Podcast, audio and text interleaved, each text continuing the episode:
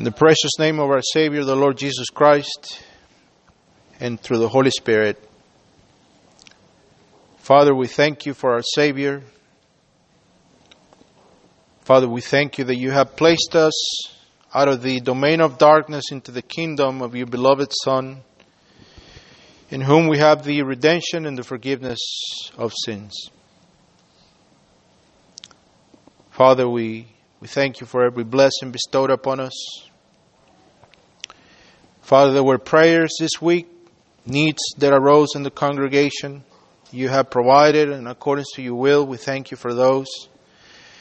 We still pray for those, Father, that are still struggling with illnesses and all the uh, things that come with this life, Father. We pray for your provision, for your will to be done, in that in all things, Father, you are at work sanctifying us and bringing us to the conformity to the image of, of your beloved Son, our Lord Jesus Christ. Father, we uh, remember this morning those who are in prison, those who are suffering for the gospel's sake. We pray for them, Father. Father, let us draw sobriety in the light of their sufferings let us live a life that honors you, Father. Let us rejoice in your blessings and also in the afflictions that are part of the journey, Father. Give us grace to persevere. I pray this morning, Father, for my hearers that you bless them and that they may grow in holiness and love and much assurance, Father. Give me grace to speak with simplicity with faithfulness. Help me, Father, to be faithful to your word, all to the glory of Jesus Christ and the edification of the church. We thank you, Father, in the mighty and holy name of Christ our Lord. Amen. Okay, if everybody has uh, their uh, their confessions, let us go to chapter 18. Chapter 18. Although temporary believers and other unregenerate men may vainly deceive themselves with false hopes and carnal presumptions of being in the favor of God in a state of salvation, which hope of theirs shall perish, yet such as truly believe in the Lord Jesus and love him in sincerity in sincerity endeavoring to walk in all good conscience before Him may in this life be certainly assured that they are in a state of grace and may rejoice in the hope of glory of God, which hope shall never make them ashamed. Now, if you look at your uh, study guides, I try to make it simple. We're going to spend time uh, in the first paragraph of this confession. I exhort you to read the confession, to take the time to, uh, to uh, study it and understand what is being said and measure it against the canon of scriptures. You remember that the infallible rule of faith is the Word of God. Nevertheless, this, the confession, is a rule of faith that sits under the counsel of Scripture. It serves us as a safeguard to understand what are the tenets of the faith, what are the essentials of the faith, and why we believe what we believe. Right, so that it, it is very essential for us, therefore, to have a grasp of what, what it is that we confess and why we confess it. Right, the church from the beginning has been a confessing church. Even in the Old Testament, we see that God gives to his people certain touching stones of orthodoxy that where people where the people of God could distinguish themselves from others from other religions. So this is important therefore for us. So I exhort you to read the confession. We're going to spend some time in chapter 1. So before we plunge into um, excuse me chapter 18 before we plunge into examining this wonderful doctrine of assurance of salvation, I want to remind us that God indeed has provided and want all true believers to have confidence and the certainty of His promises. Therefore, we must endeavor to have a biblical grasp and understanding of His promises, and this indeed is our duty and responsibility. Now, from the offset, I want us to understand that what we are dealing here in this part of chapter 18 of the confession is the quintessential question, which is this How can I know? How can I have assurance that God will keep His promises? How can I know for sure that I am saved? Now, it is okay to ask. Even Abraham asked the question of God when God set forth the covenant before him and promised him an inheritance. What was the question of Abraham? Do you remember? Lord, what shall you give me? Right? I have no descendants. Right? Eliezer would be, my servant will be my heir. Right? You remember that. So it is okay to ask this question. It is good for us to know, to know our faith. Now, this indeed will be our task today, a task today. So in this first paragraph of chapter uh, 18, the authors of the confession have aligned for us three categories of individuals. Three categories of individuals. First, we see the temporary believers. Who are they? They are those who believe for a season, but later falter away. And then we have the unregenerate or false converts. There are those who uh, deceive themselves to the end. These are those who remain within the ranks of the church, yet remain unconverted. And then we have the regenerate. Now, who are they?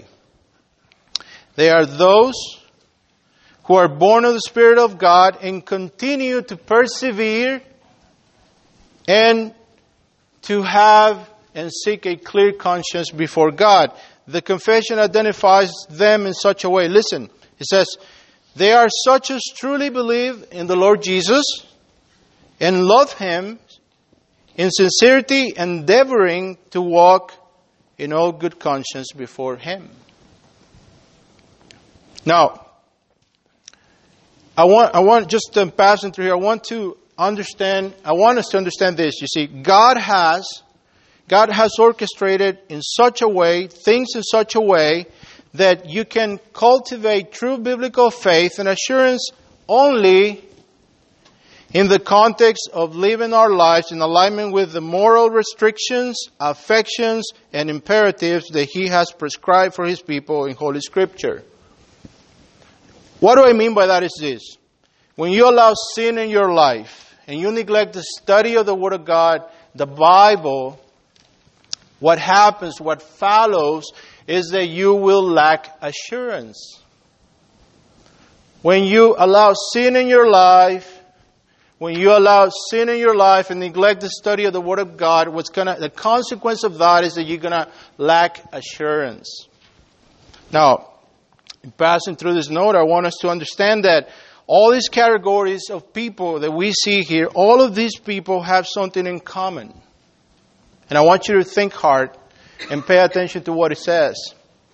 All these three categories that we see laid out for us in the confession have something in common, and it's this.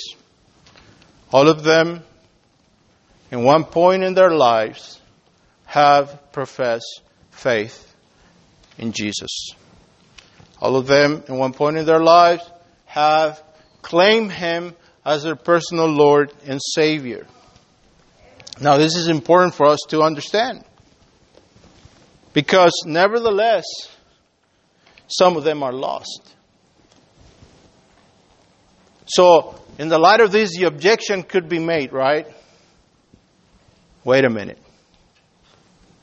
I thought that all of those who believe shall be saved.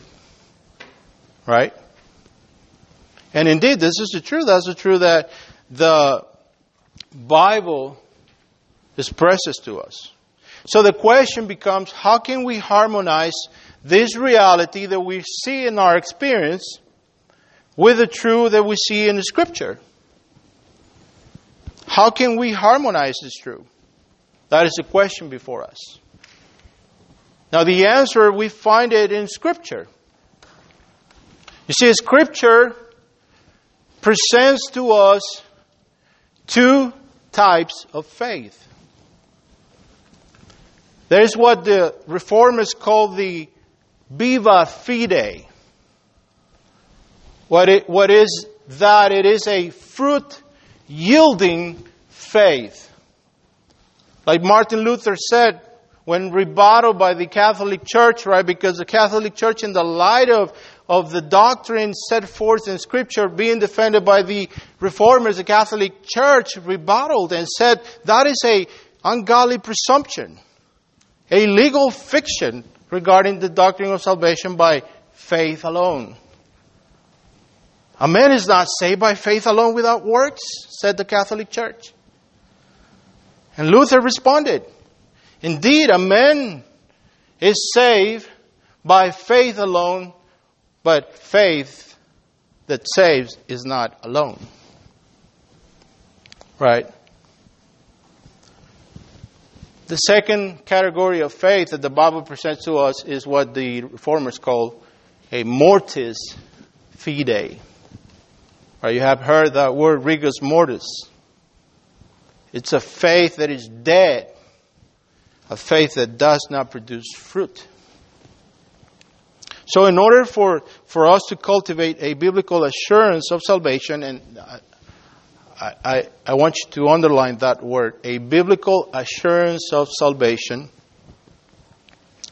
Our task today, with the help of the confession, will be to identify how does a living faith look like and how does a dead faith look like.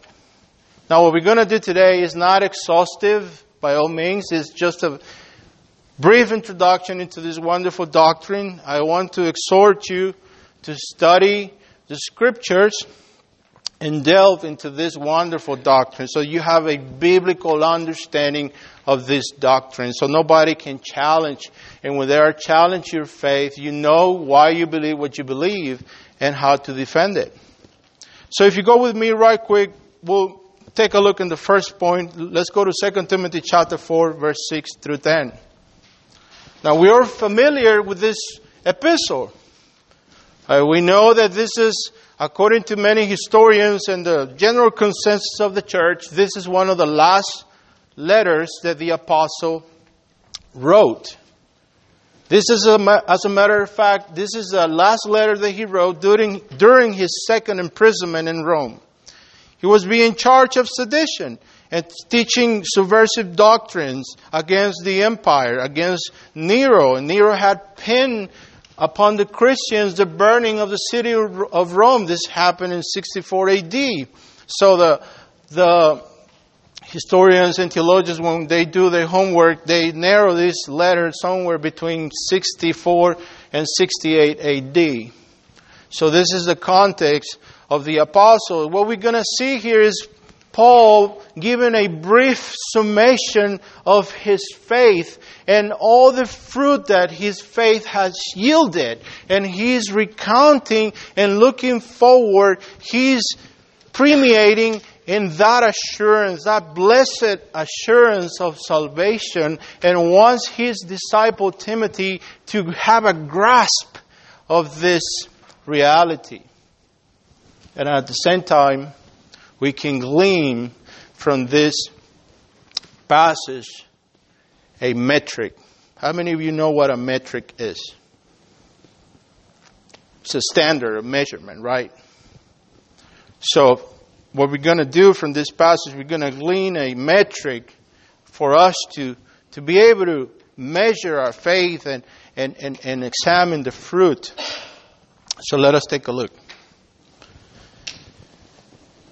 Beginning in verse 6, 2 Timothy 4 6 through 10. It says, For I am already being poured out as a drink offering, and the time of my departure has come. I have fought the good fight. I have finished the race. I have kept the faith. Henceforth, there is laid up for me a crown of righteousness, which the Lord, the righteous judge, will award to me on that day, and not only to me, but also to all who have loved his appearance. I want to emphasize that word love. Why? Because we're going to see a pattern in this study, and that word will come again and again and again, and it will be in these terms in terms of affection to Christ. That's what Jonathan Edwards called religions of religious affections and the lack thereof. That becomes a litmus test for us. And so he says that that crown of glory shall be given to him, not only to him, but to whom? To all of those who had loved the appearance of our Lord Jesus. That is, those who have believed the gospel, those who have heard the gospel, and though not seeing him, have believed. But then, in verse 9, he presents to us a sad case. In passing through, I want us to, I want to exhort you that you understand uh, salvation in the life of the believer, not in terms of a flu shot, right? Not in terms of, I'm already done, did that, right? That, that, American way of salvation that you said the prayer, you came to the front, you're good to go, you've been plunged into the water, now you are vaccinated, come what may. But it's not the view, the apostolic view of salvation. So he says to us, to Timothy, do your best to come to me soon. But you can almost understand the desperation, not as in hopeless, but really lonely of the apostle. Understand, he's writing from a dungeon, presumably from the maritime prison in Rome. He says, Do your best to come to me soon. For Demas, listen, being in love with this present world has deserted me and gone to Thessalonica, and Crescens has gone to Galatia. Now, sometimes the English language doesn't help us much in understand the context of what is being said, but when he says Demas is in love with this present world, is not the world as the creation of the world, as the world itself, right? The cosmos, but this is seculum. This is what the Latin version of Scripture tra- traduces like the seculum, the culture. The culture. He is in love with the culture and had deserted the apostle. Now, in stark contrast, here the scripture presents to us two types of faith, right? The faith that endures and perseveres to the end, and a faith which is full of assurance and one that falters because isn't loved with the culture, with the law, with the world. So here we find the metric, the standard by, by which we can draw assurance and identify what kind of faith we possess and what is the, what is this standard? Is loving Christ, loving the cause of Christ, as opposed to loving the world, therefore not loving Christ. Uh, our Lord said it like this He said, No one can serve two masters. Either he would love one and despise the other. No one can save, I mean, no one can serve God and money, right? That's, that's uh, what it is imbued here. Now, what loving the world, I want to define that biblically. I want to give you a biblical definition of what loving the world means. Now, here you go. Loving the world is being in love, that is, having affection, having a deep affection with the unfruitful works of darkness, of the culture, and everything that elevates itself against the knowledge of Christ, everything that the culture produces that sets itself against Christ and His rule. That is what loving the world means. Now, and, and it is important that we have a biblical understanding of these things and how does the scripture deals with the liberties of the believer. Because you see often the questions are set like this. Right just a way of example. Should i should i as a christian uh, watch a movie that is not uh, should i watch game of thrones for example is it a sin watch game, game of thrones you know right now what i'm doing is that I, I'm trying to set myself in a position where I put me seeing these things against my liberty. You know, we are quick to react. Wait a minute, you know, the kingdom of God is not a matter of watching Game of Thrones and all these things, right? But that's not really the question. The question is this why? Why? That's the question. Why? Now, in pageantry, I want you to know that feelings are not a metric for assurance. Uh, because right, there's times, believe me, that I don't feel like I'm saved. you know? Especially when I look upon myself. If you look in, within yourself for assurance, you are setting yourself for a fall. It is the true we know of God that sets us free. Now, the question is why? Why, why do I want to, to, the, to do this? Would this advance me in the cause of Christ? Would this further me in sanctification? Is this honoring to Christ? Or is it the lust of the flesh, the pride of the eye, being tower in these things? Do I want to give approval of these things? Those are the questions that must be in our minds. Not, not that if I'm a Christian, should I lose my salvation or watch this thing? It's totally wrong. Yes?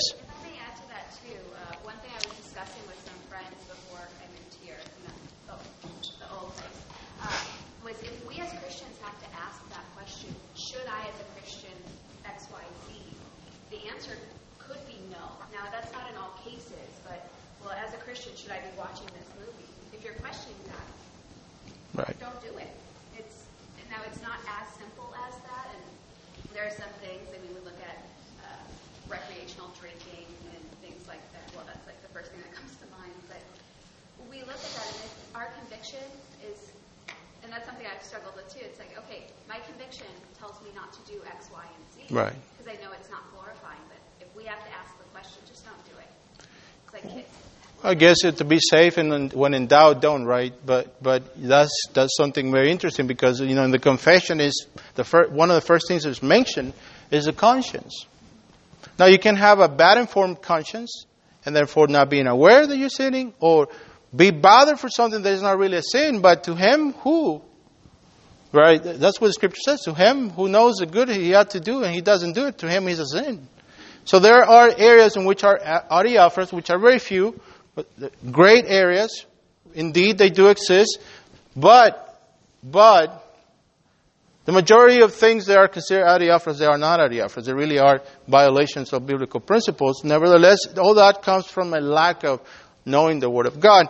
Now, if you go with me to 1 John chapter 2, verses 15 to 17, the apostle gives us a treatise of loving the world and what we should know of this religion, religious, uh, religious affections, right? What we should know of what loving the world means and what should be our attitude and what should we think of loving the world and learn to identify what loving the world, loving the culture, uh, will imply in our lives.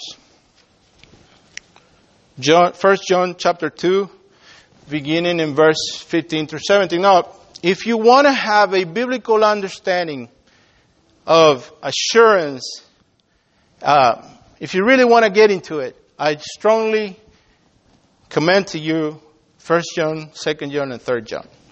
You'll get the apostolic teaching per excellence. Period. You have you'll have a biblical understanding of assurance because those letters were written by the Holy Spirit by the pen of John specifically to teach you to know that you are saved. All right? So let us read. Beginning verse 15 says, Do not love the world or the things in the world. Now here comes the metric. He says, If anyone, now that, that is a conditional clause. It is conditional with a universal participle to it. What it means is that if this condition is met, everybody that falls into, into this category, everybody that falls into this category is what it follows, what is being said. You follow me? So it says, if anyone loves the world, the love of the Father is not in him.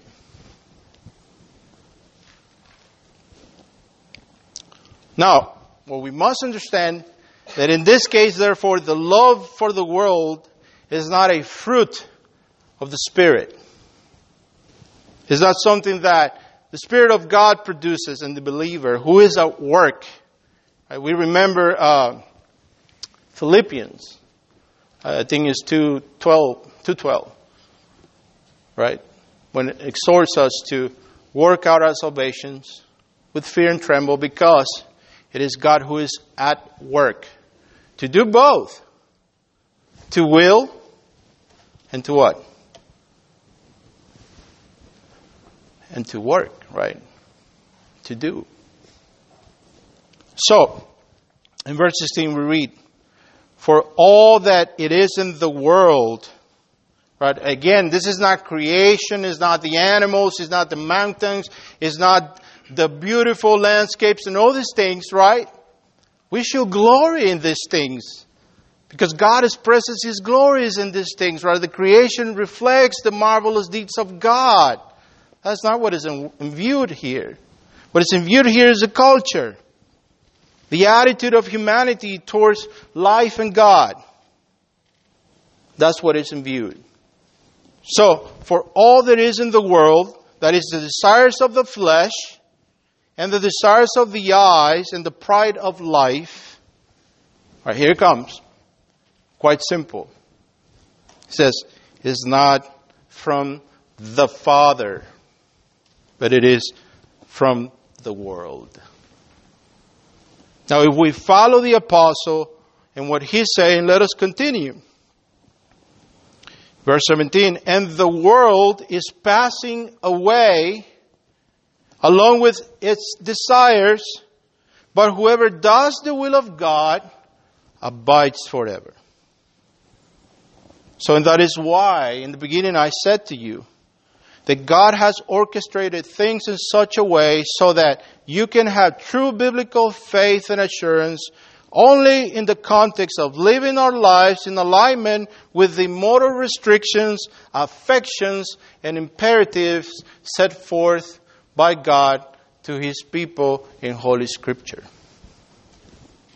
In other words, the evidence that John provides is that those who belong to God do the will of God not as a condition for salvation. It's not what John is saying. It's not saying, well, if you don't do the will of God, you're not of, uh, you not, you cannot be of God. It's not what he's saying. He's saying if you do the will of God, that shows that you are from God. And the proof is what? That you remain. You abide forever. Right? You don't pull a what, what was the name of this guy? Uh, Joshua Harris. Right? You don't falter. You remain, and the proof that you are of His is that you remain in the faith. Now, so if, in conclusion, just to move on, if the fruit that a person is yielding is more in alignment with the fruit of the flesh, then that person cannot have assurance, at least not a biblical one. And this should be a great cause of concern. So eventually, these people, being in love with the world, eventually they wither away, and when confronted with the trials that all Christians must, must face, they will abandon the faith. Now, the question again does that mean that they have lost their salvation? Right? That's the question that we must uh, answer. Does that mean that they lost their salvation? Or the answer to that is a categorical.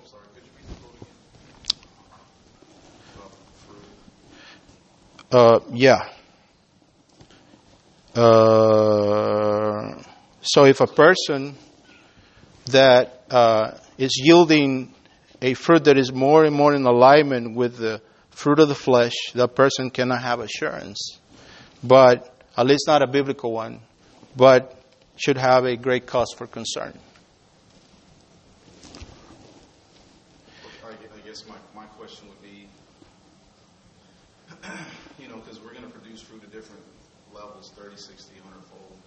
And if I have a huge understanding of my sinfulness, and I recognize I'm, I'm bearing lots of bad fruit, but my assurance is in the Lord. I've just I've just been revealed the weight of my sin.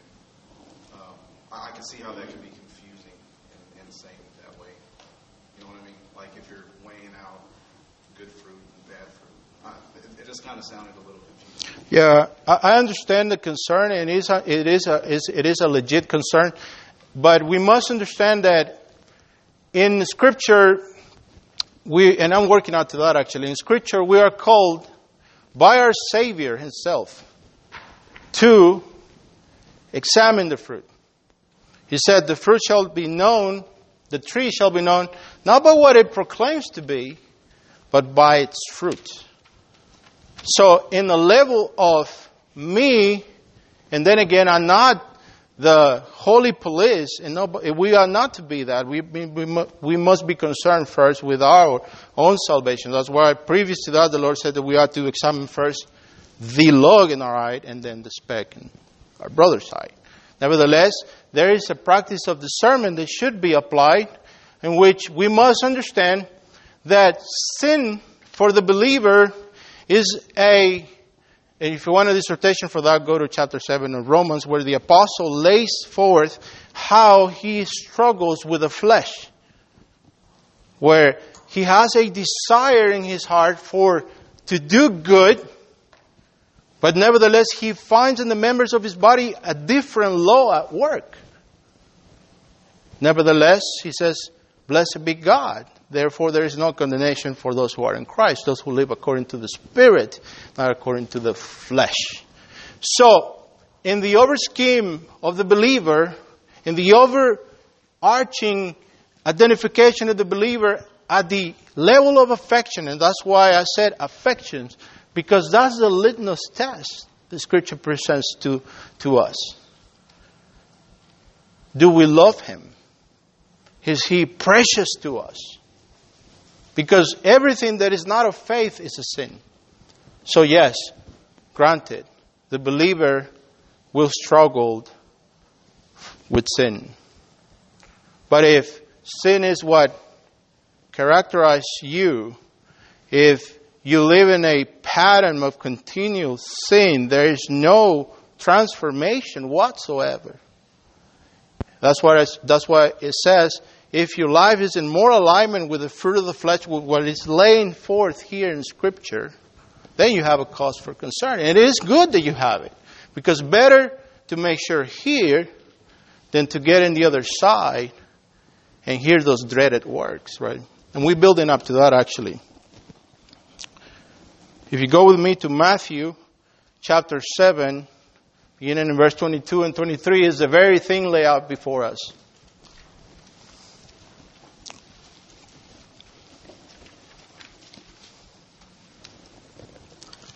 That's why we said that feelings and res- retrospective are never standards for our assurance, neither against it or for it.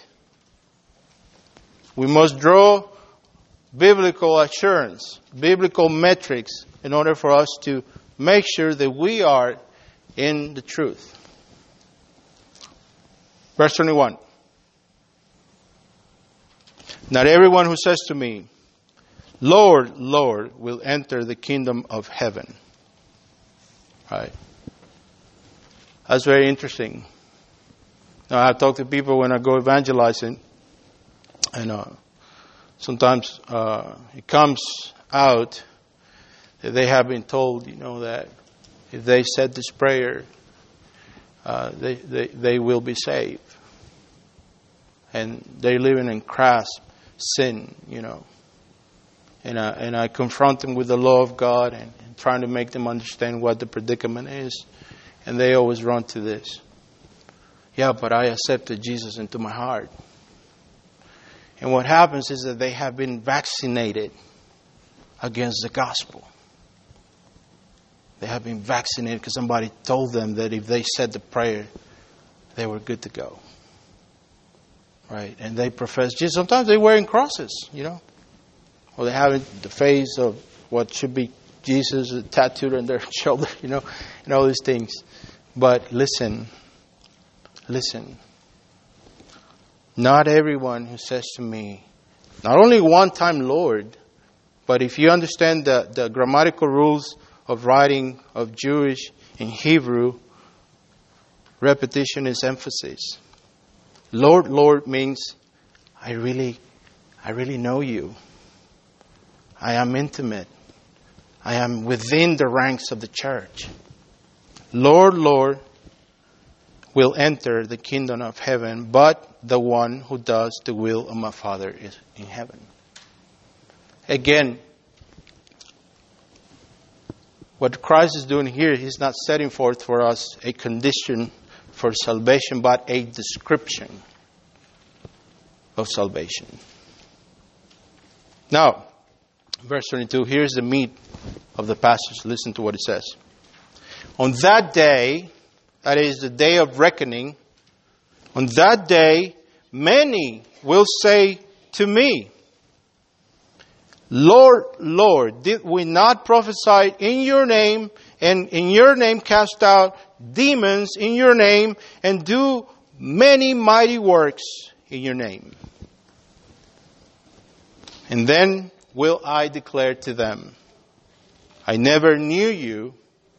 Depart from me, you workers of lawlessness.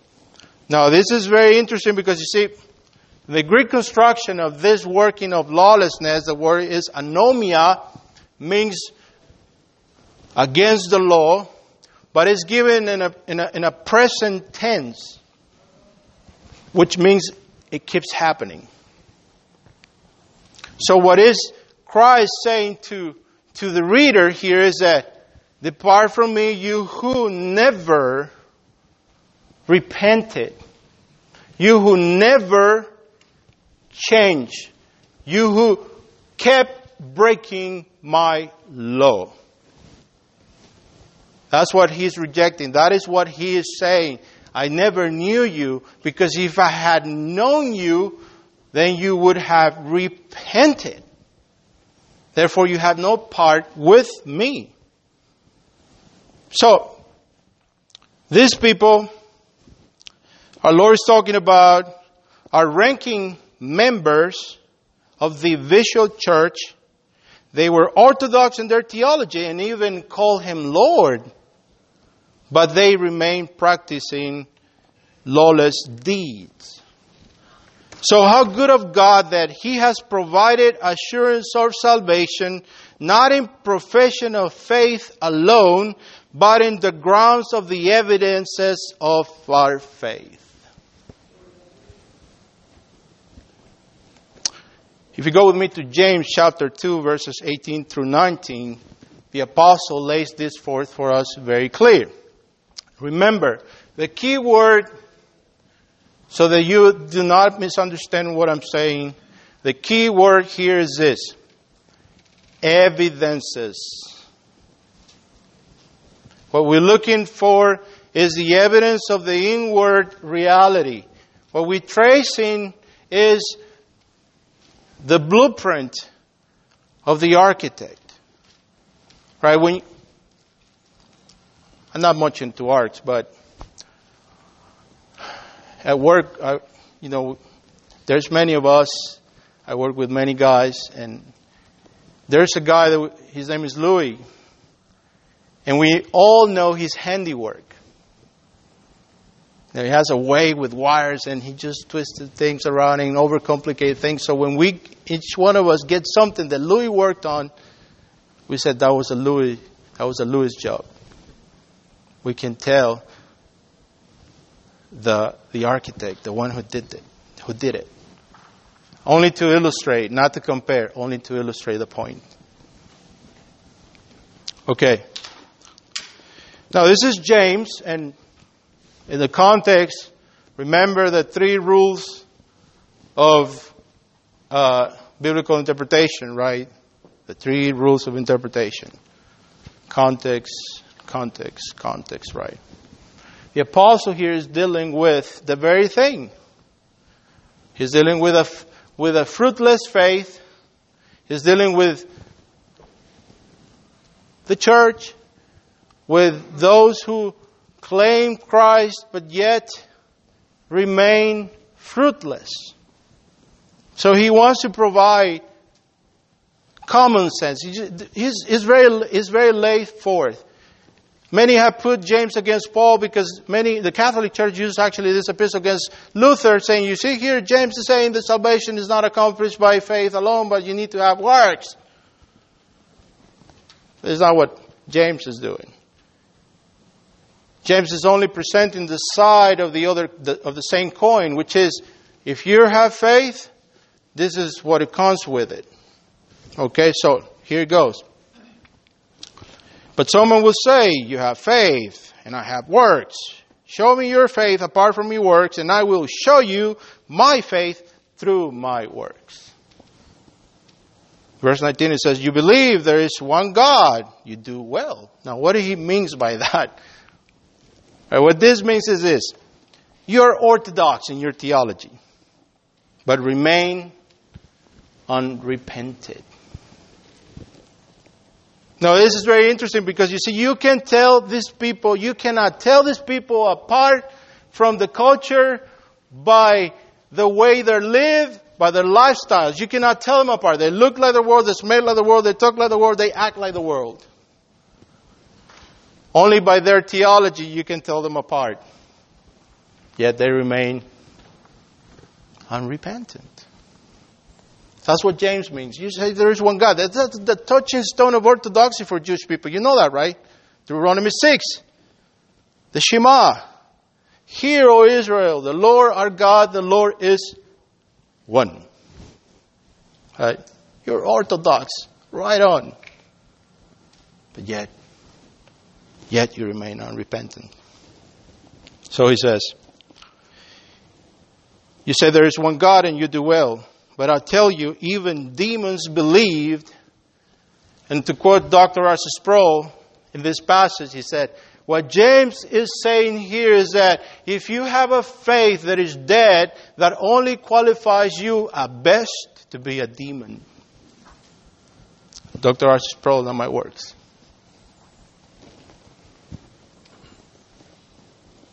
But I tell you that even demons believe and shatter. Do you want to be shown, or you foolish person, that faith apart from works is useless? And he goes on and lays forth how Abraham believed, and because he believed, he worked. Right? It's the same argument we see in Hebrews 11. Right? What is it? What is the argument? By faith, Moses by faith, Abraham by faith, all these heroes of the faith, right? They had a fruit yielding faith. Now, understand this. This is not God placing a condition to bear fruit in order to be saved. That's putting the cart before the horse. What it's doing is allowing us to recognize, allowing us to catalog and understand this is God bringing the magnified glass and allowing us to have biblical standards to recognize what a true living faith looked like and what a dead false conversion looked like.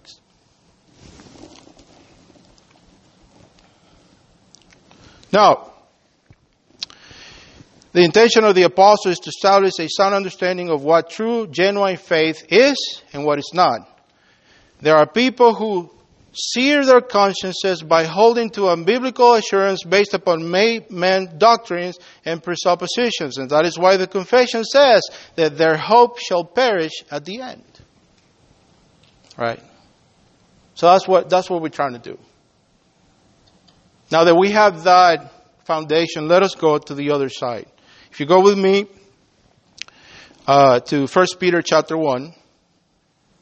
Now here Peter in chapter 1, he lays forth for us the biblical doctrines assuring us and showing us how and why we should have this living faith and what is the reality of all believers.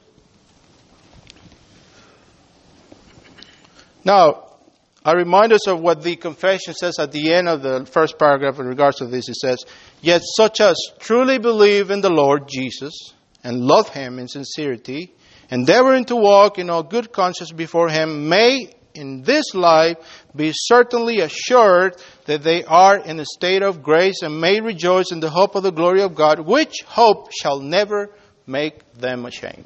That's wonderful. Is it not?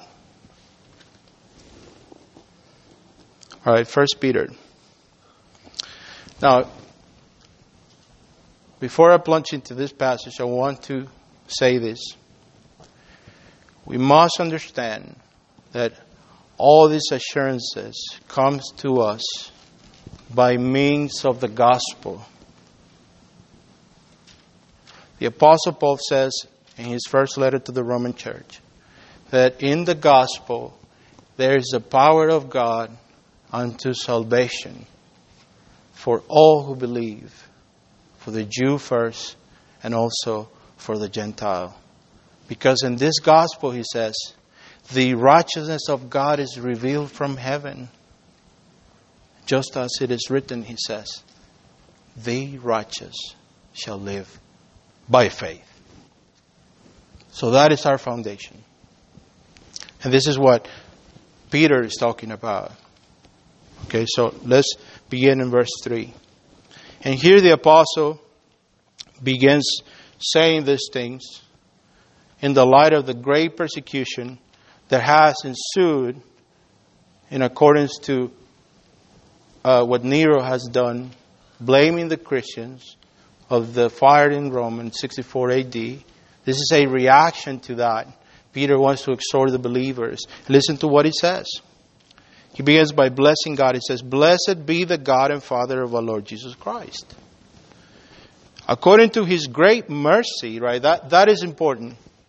Because what he is saying here is that what follows, it is in accordance not to what he sees in us, not because we deserve it at all, but because the cause of what he's about to disclose to the readers is because of the grace of God. So he says, according to his great mercy, he has caused us to be born again to a living hope through the resurrection of Jesus Christ from the dead, right? That's the gospel. That is the seed upon which the believers must build the foundation, that that regula fide, that universal faith delivered to the believers once and for all by the testimony of the apostles.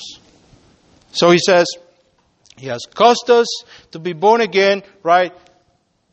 You understand what the apostle is saying? Not a, yeah. What is the implication of that statement? Right. And if God is at work in you, accordingly, what can you expect from your salvation? Right. Conformity to, to Christ. Right. Romans 8. Right. That he who knew us has set us apart, predestined us to be conforming to the image of his Son. So, it carries the character of him. And that's why further in the letter he says, Be holy because I am holy. Now, so he says he has caused us to be born again to a living hope through the resurrection of Jesus Christ, to an inheritance that is imperishable, imperishable, undefiled, and unfading, kept in heaven for you, who by God's power, listen, are being guarded through faith for salvation ready to be revealed in the last time. Now, the word used for guarded is a military term. It's what. Do you remember when our Lord was placed inside the tomb, and there was a sign to the tomb, a uh, group of soldiers to, to guard the tomb, to make sure that no one will steal the body. You remember that in the, in, in the Gospels? That is the same word used here to describe how God is protecting you, to describe how God is keeping you, to describe how God is guarding you, and He will make sure that you do not falter. He will make sure that He does not lose you. Now, if you pay attention to the text, you will see the means by which this takes place, which is what? Faith. It says, You're being guarded through faith for a salvation ready to be revealed in the last time. Now he says, This is very important, listen. In this you rejoice. Now, in what? In what he just said. In the reality that you have been saved, that is not of yourselves, but you were caused by God to be born again. You are now guarded through faith. Now, in this reality, he says, you rejoice through, excuse me, though now for a little while, if necessary, you have grieved in various trials, so that the tested genuineness of your faith, more precious than gold, that perishes though is tested by fire, may be found to result in praise and glory and honor at the revelation of Jesus Christ. All right, so what, what is the apostle doing here? He's laying forth before you all the doctrinal uh, teachings, all, all the doctrinal teachings, all the, all the doctrinal indicatives, he's laying forth the reason for the faith. He's saying you should be assured you are being guarded, you have been born again, God has done this, it's not of yourselves, but it's the work of God. All this is true. And then he moves on from the doctrinal indicatives and then he moves to the experience. Listen to what it says. Listen to what, this is marvelous. Listen to what it says. He says this. Verse 8. Though you have not seen him, you love him.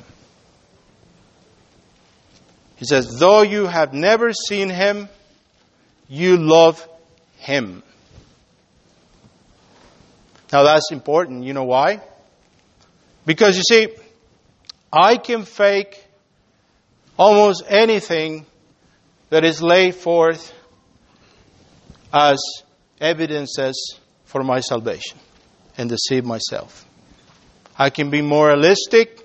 I can have an outer appearance of piety. But the one thing I cannot deceive myself with is this that He is precious to me, that I love Him that He's my all in all. And no matter what happens,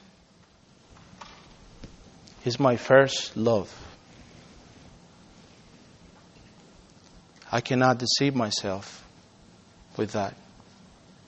Because of all the things I can do, like the apostle said, I can give my body to the fire, I can speak in the tongues of angels and know all things, prophesy all things. But if I have no love, I have nothing. The one thing I cannot cheat myself with is not loving Him. And every believer, at the very essence and fundamental understanding of their salvation, they know this. He's precious. You love Him. Something changed. As to before you ran away from Him, and now you're here today seeking to know Him more. Why do you do that? Because you love Him. Because He's precious. Because you can live without Him. So the apostle moves from the reality of the doctrines and what God has done, and he says, This is the result of this truth. You love Him. He's precious. Listen to what he says. To finish, he says, Though you do not see him now, you believe in him and rejoice with joy inexpressible and are filled with glory, obtaining the outcome of your faith, the salvation of your souls.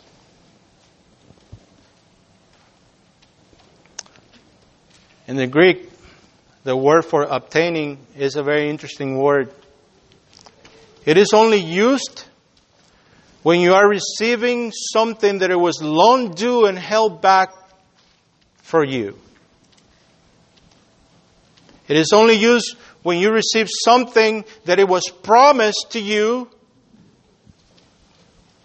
majority of the cases by your father, but for whatever reason he held it back from you, but now he's giving it to you.